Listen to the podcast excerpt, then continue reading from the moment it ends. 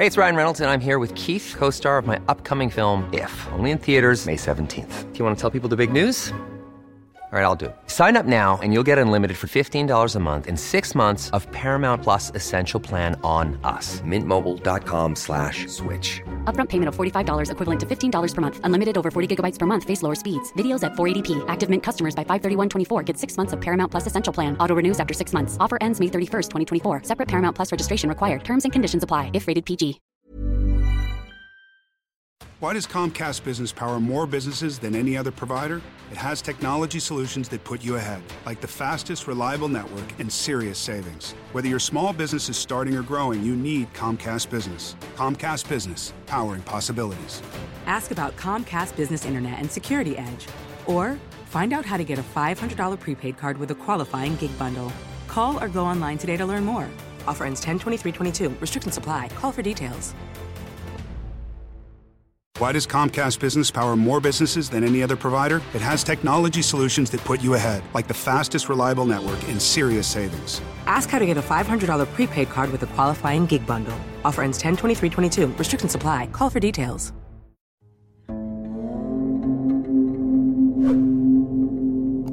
Hello po sa inyo, Sir Jupiter. Magandang gabi po sa inyong lahat, lalong-lalo na sa mga kakwentong takipsilim. Tawagin niyo na lang akong Leia. Gusto ko po sanang ikwento ang karanasan ko noong 2015 habang ako ay nag-aaral pa lang sa high school. Madalas na pagtapos ng klase ko sa hapon, dumadaan talaga ako sa condo unit ng tita ko dyan sa Makati. Hindi naman sa pagyayabang, pero may kaya sa buhay si Tita Brenda. Nakaugalian ko ng puntahan siya bago at pagtapos ng klase. Si Tita Brenda kasi ang pinaka-close ko sa lahat ng tita ko. Siya lang din kasi ang may malinaw na mag-isip sa iba naming kamag-anak. Mabait pa rin siya kahit na may narating na sa buhay. Natatandaan ko pa noong ilang araw bago ang Christmas party namin sa school. Nag-text sa akin si Tita Brenda na daanan ko siya sa umaga bago ako pumunta sa party. Siyempre, pumayag naman ako. Siya kasi yung tipo ng tao na sa sobrang bait, hindi mo matatanggihan. Inagahan ko ang alis ko sa bahay para may oras pa ako para tumambay sa unit ni tita. Isang sakay lang naman mula sa amin at iisa lang din ang way. Mabilis naman akong nakapasok sa building nila kasi may pass na ako. Sa aming magkakapatid, ako lang talaga ang nakakapasok sa unit niya. Pagdating ko doon, pinakain agad ako ni tita ng almusal. Nalaman ko na hindi pa pala siya natutulog. Napansin ko na parang namamaga ang mata niya. Akala ko nga noon ay umiyak siya, pero ang sabi niya, nagpuyat lang siya kasi may tinapos na trabaho. Sabay kaming kumain ni tita sa table niya. May dalawang oras pa ako para makipagkwentuhan sa kanya. Kung ano-ano lang ang napag-usapan namin. Nung mga sandali na yon ay nararamdaman ko na parang may kakaiba kay Tita Brenda. Pero hindi naman ako kinakabahan. Parang may something lang sa kanya na nagpaparamdam sa akin ng sobrang kasiyahan. Iba po kasi yung feeling.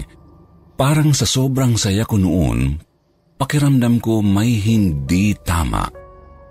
Dahil maaga pa ako noon, sinabihan ako ni Tita Brenda na umidlip muna. Seven pa lang naman at ten pa ang start ng party. Sakto ay inaantok pa ako. Nagpaalam lang muna siya sa akin na mag-grocery lang daw siya sa malapit na supermarket. Nakatulog ako noon. Nagising na lang ako sa alarm ko. Pakiramdam ko noon napakatagal kong natulog. Pero alas 8 pa lang pala. Nang tingnan ko yung kitchen ni tita, nakita ko siya doon nagsasalansan ng pinamili niya. Napangiti lang siya sa akin nang makita niya akong gising na. Nag-check muna ako ng phone ko kasi baka nag-text na sa akin ang mga kaklase ko.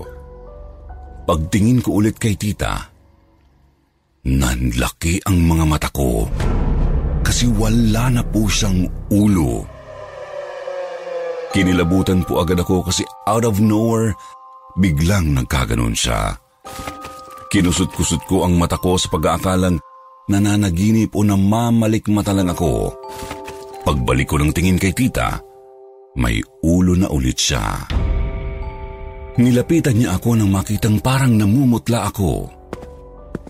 Nag-alala siya sa akin at tinanong kung ano ba ang nangyari. Sinabi ko na agad sa kanya para maging aware din siya. Ngumiti lang sa akin si tita at sinabing hindi naman daw siya mapapahamak. Hindi raw totoo ang mga ganon. Baka daw dahil lang sa panonood ko ng horror movies, kaya ko siya nakitang ganon. Maiiyak na ako noon sa takot pero sinubukan ko na lang maniwala sa sinasabi ni tita. Niyakap ko nga siya noon para malaman kung siya ba talaga ang kasama ko. Nakahinga ako ng malalim noon kahit paano. Tinulungan ko na lang si tita na mag-ayos ng mga pinamili niya. Mga ilang sandali lang, pinabaunan ako ng tita ng pera at pagkain. Ganun ang ginagawa niya bago ako umalis. Nang ihatid niya ako sa labi, may sinabi siya sa akin na talagang tumatak sa isip ko. Leng, Palagi kang magpapakabait ha. Alam ko strikto ang mama mo, pero para sa'yo din yun. Mag-aral ka mabuti. Hindi habang buhay nandito si tita para gabayan ka. Kaya dapat kaya mo ring tumayo sa sarili mong mga paa. Tsaka dalaga ka na uwi. Kaya mo na yan. Basta lagi mo lang tatandaan na mahal ka ng tita Brenda mo. Parang anak na rin kita, kaya love kita. I love you. Hindi ko alam kung bakit siya nagsabi ng ganon. Nagsasabi lang kasi siya ng ganon dati kapag tapos na niya akong sermonan. Para siyang namamaalam na hindi ko maintindihan. Kinabahan ako noon kasi pakiramdam ko may masamang mangyayari sa kanya. Lalo pa naiisip ko yung nakita ko siyang walang ulo. Sinabihan ko si tita na matulog na muna siya at wag na lang munang lalabas ng unit. Tumango naman siya at bumalik na rin sa loob. Nang magsimula na ang party namin, tinadtad ko ng text si Tita Brenda dahil nag-aalala ako. Pero hindi siya nagre-reply, kaya inakala kong nakatulog na. Nag-enjoy na lang muna ako sa party. Pagkatapos ng kasiyahan namin, bumiyahe na agad ako papunta kay Tita Brenda. Ni hindi na ako sumama sa mga kaklase ko papuntang mall. Hindi ko kasi maintindihan ang sarili ko kung bakit hindi ako mapalagay. Pagdating ko sa unit ni Tita, nakabukas ang pinto. Usually kapag bukas ang pinto, alam ni Tita na darating ako kaya di niya sinasara kaya inisip ko na nasa loob si tita ng unit. Dumiretso na ako ng pasok. Pero hindi ko siya inabutan sa loob. Hindi ko alam kung saan siya nagpunta. Nagtataka nga ako kasi hindi naman niya iniiwang bukas ang unit nang walang tao sa loob unless nandoon ako. Tinext ko si tita kasi baka lang naman umalis saglit. Maya-maya po Sir Jupiter. Napangiti na lang ako nang lumabas siya mula sa CR. Napangiti nga rin siya sa akin. Yung CR lang kasi ang hindi ko na-check. Pero napaisip ako noon kung bakit hindi niya ako narinig na tinawag siya kahit nasa CR siya. Nakahinga ako ng maluwag that time. Nagdaldal na naman kami ni tita noon. Mga bandang alas 6 na ng hapon noon. Nagpaalam sa akin ulit si tita saglit kasi may imimit lang daw siya sa lobby. Kaya naiwan na naman ako sa unit niya ng mag-isa. Tamang cellphone lang ako sa kama. Bigla akong napatingin sa may gilid ng kama ni tita. Napansin ko na wala yung coat at yung shoulder bag niya doon. Sa part kasi na yun niya inilalagay ang dalawang bagay na yun kapag umuuwi siya. Napaisip tuloy ako kung saan niya inilagay. Kilala ko kasi si Tita Brenda. Napaka-obsessive-compulsive niyang tao. Once ipinwesto niya ang isang gamit sa isang place, doon na yun habang buhay. Nalibang ako sa kaka-cellphone noon at hindi ko napansin na mag-iisang oras na pala si tita sa lobby. Hinayaan ko na lang muna kasi baka importante naman yung pinag-uusapan. Pero napilitan na akong bumaba ng malapit ng magdalawang oras na wala siya. Kinausap ko yung receptionist sa lobby kung nakita ba nila si Tita Brenda. Kilala kasi nila si Tita since si Tita palagi ang nagdadala ng food para sa kanila kapag sahod niya. Sabi ni Ate Dev, yung pinaka-close ni Tita, isang buong gabi daw na hindi umuwi si Tita ng unit. Napaha naman ako kasi kasama ko si Tita ng umaga at nung mga sandaling iyon. Pero pinilit ni Ate Dev na hindi talaga umuwi si Tita. May usapan pala kasi si Ate Dev at Tita na aalis ng morning pero hindi naman daw sumasagot sa tawag. Biglang nanayo ang balahibo ko noong mga oras na iyon. Nagpaalam ako saglit kay Ate Dev at bumalik ako ng unit ni Tita. Kinuha ko yung shoulder bag ko sa kama niya. Pagtingin ko sa bag, nandoon naman yung perang ibinigay ni Tita Brenda. 2,500 yun, to be exact. Maya-maya, nakatanggap ako ng tawag mula kay Mama. Parang gumuho ang mundo ko nang sabihin ni Mama na patay na raw si Tita Brenda. Natagpuan daw ang katawan ni Tita sa likuran ng isang lumang building sa Manila. Bali-bali daw ang buto kaya nalaman na tumalon siya mula sa taas. Doon ko na nalaman na ang tita na nakausap ko at nakasama ay kaluluwa na lang pala ni tita. Hindi ko alam kung matatakot o maiiyak ako. Mag-isa na lang pala ako sa unit noon. Lumabas na nag-suicide si tita dahil natanggal pala siya sa trabaho dahil sa mga paninira sa kanya. Sumabay pa na yung boyfriend niya nakabuntis ng ibang babae. Sabi ng mga pulis, halos 24 hours nang patay si Tita Brenda, kaya yung katawan niya nilalangaw na at lumolobo na. Iyak ako ng iyak nang umuwi ako sa amin. Hindi ako makapaniwala na nangyari yun. Hindi pa rin ako makapaniwala na yung nakasama ko noon ay multo na. Nailibing si tita agad kasi ayaw nang patagalin nila mama. Mas matagal na burol, mas masakit daw sa kalooban. Lalo pa ibiglaan lang ang lahat. Isang linggo matapos siyang mailibing, ay nagparamdam siya sa akin sa panaginip ko. Nakangiti lang siya, tapos bigla nang nawala. Ang hindi ko lang po maintindihan, kung patay na pala si tita bago kami nagkita, sino yung nagbigay sa akin ng baon na pagkain at pera? Kasi yung perang ibinigay sa akin ni tita, hanggang ngayon ay nasa alkansya ko pa.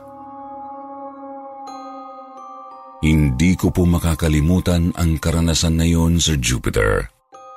Kung nasaan man ngayon ang aking tita, sana ay mapayapa na ang kaluluwa niya.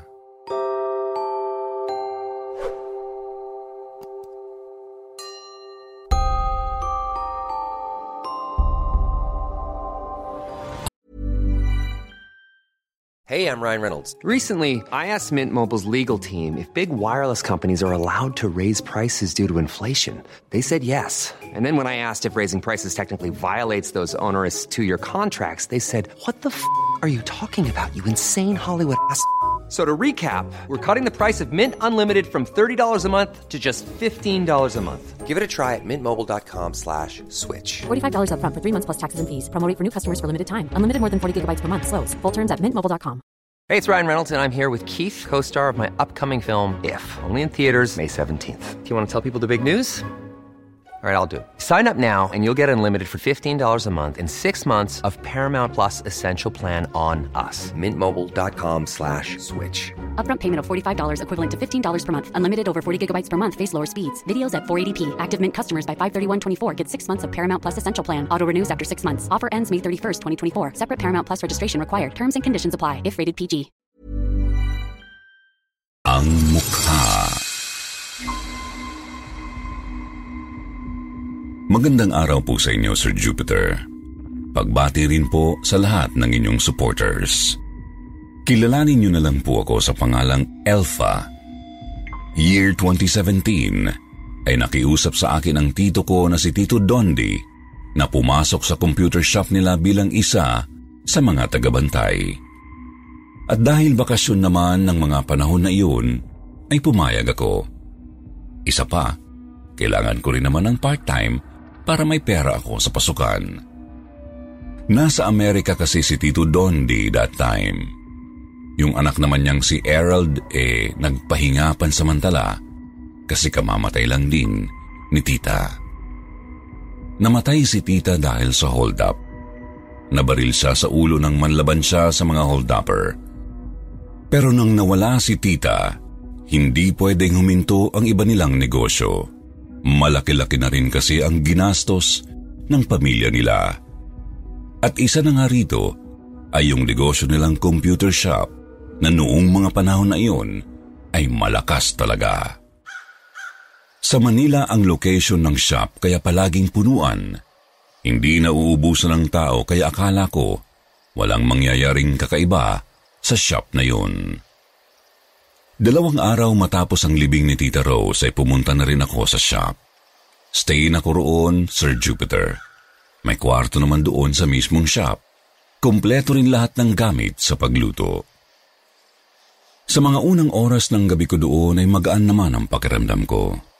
Nakaupo lang ako sa server PC habang nanonood at nagbabantay. Pagdating ng mga alas 12, paunti na ng paunti ang tao. Sa pagkakaalala ko, apat na lang yung naglalaro at hinihintay ko para makapagsarado na.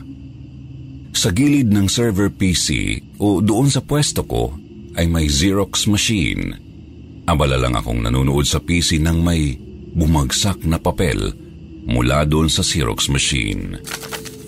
Dinampot ko naman kasi naisip ko baka naiwan lang yon sa machine at nung oras lang na iyon nahulog. Pagtingin ko sa papel, hugis mukha siya. Pero dahil black and white lang naman ang Xerox copy, hindi ko makilala kung sino ang mukhang yun.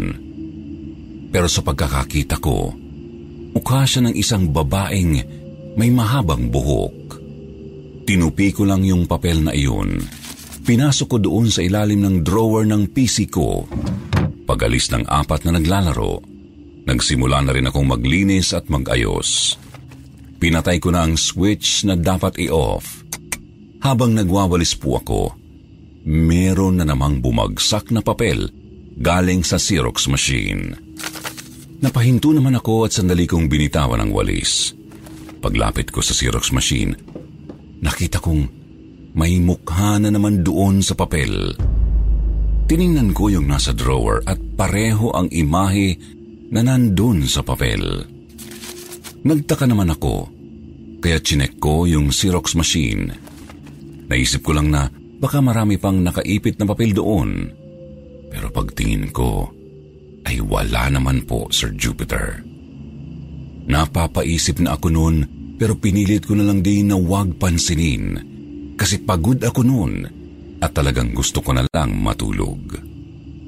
Nang matapos ko ang lahat ng gawain ay pumasok na ako doon sa kwarto ko. Pinatay ko na rin ang ilaw. Nakahiga na ako noon sa kama habang nagsa-cellphone. Mga ilang minuto lang ay narinig kong gumagana yung Xerox machine. Tumayo ako at naabutan kong kusa siyang nagpa-function. Nakaramdam na agad ako na baka may kung anong nangyayari noong oras na yun. Pero sinusubukan kong kumalma kasi ayaw ko rin namang takutin ang sarili ko. Nang maisipan kong bunutin na lang yung saksakan ng machine, napansin ko na hindi naman pala nakasaksak. Napahaplos na lang ako sa braso ko kasi nararamdaman ko na parang malamig. Patay na ang aircon noon. Kaya hindi ko alam kung saan nanggagaling ang kakaibang lamig. Patay malisa na lang akong bumalik sa kwarto. Bago nga po ako makapasok sa Jupiter, parang may nasipat akong tao na nakatayo doon sa may gilid ng banyo.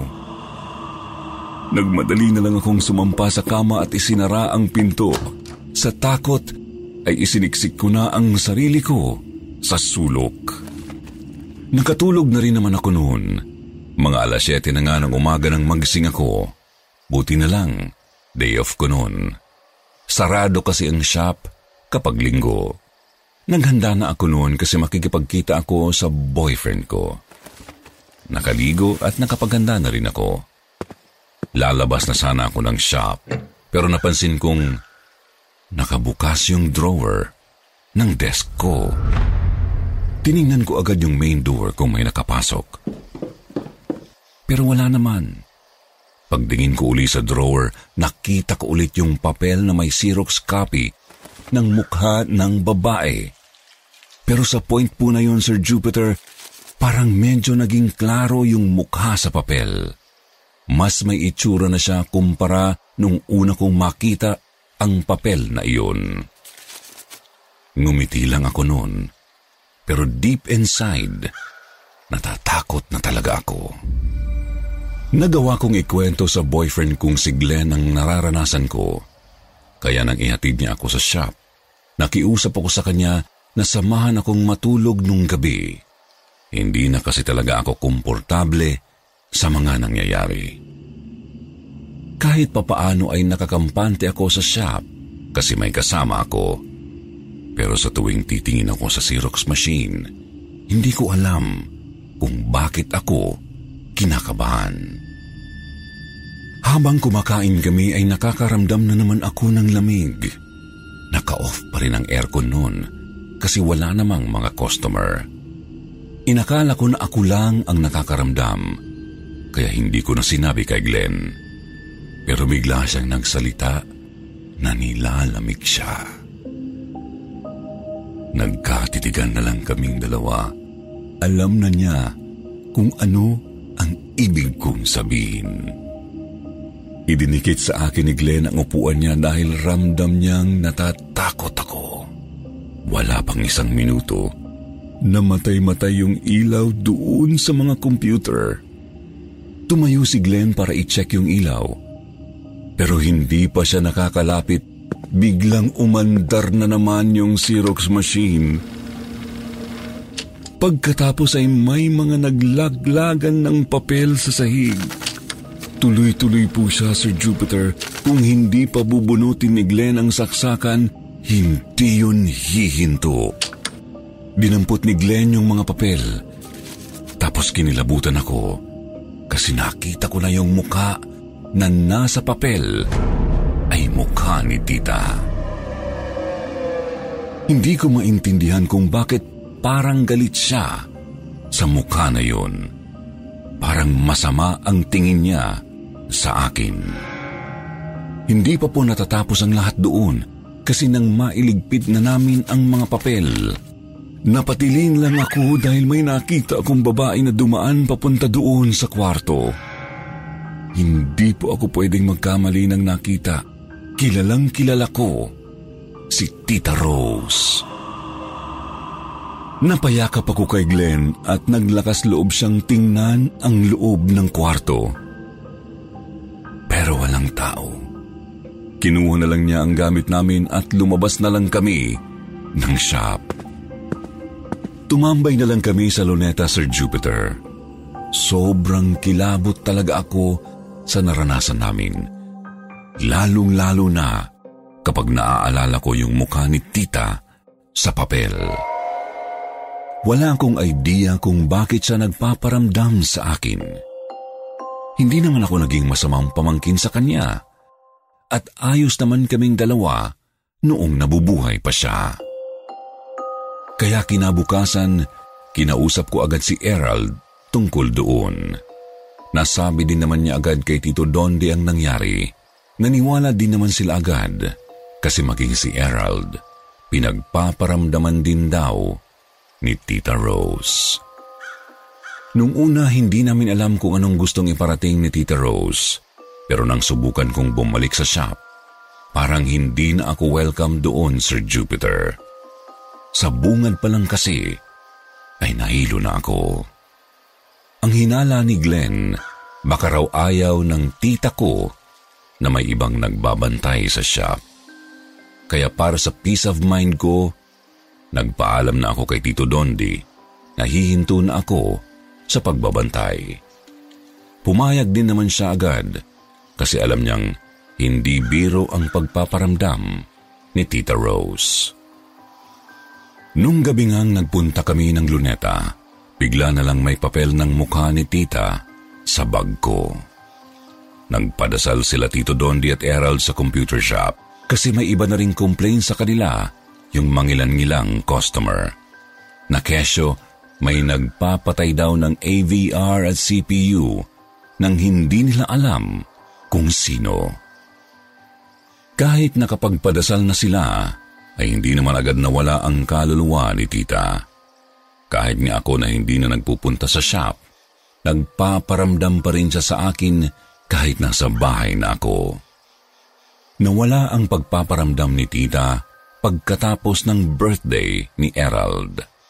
Sabi ni Tito Dondi, baka gusto lang daw ni tita na makadalo sa birthday ng pinakamamahal niyang anak. Nakahinga na rin kami ng maluwag noon. Sobrang natakot talaga ako sa pagpaparamdam niya noong nasa computer shop pa ako. Yun ang unang beses at sana yun na rin ang huli.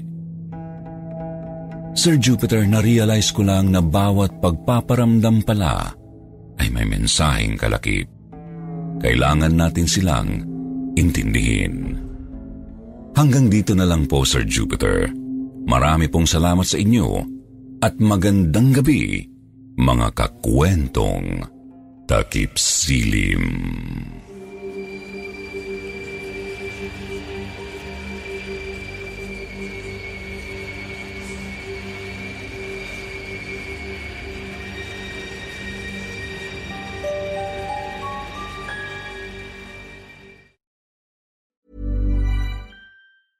Planning for your next trip?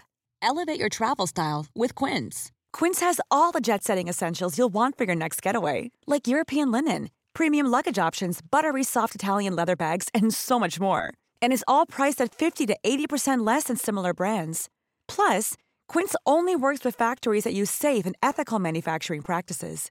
Pack your bags with high-quality essentials you'll be wearing for vacations to come with Quince. Go to quince.com/pack for free shipping and 365-day returns.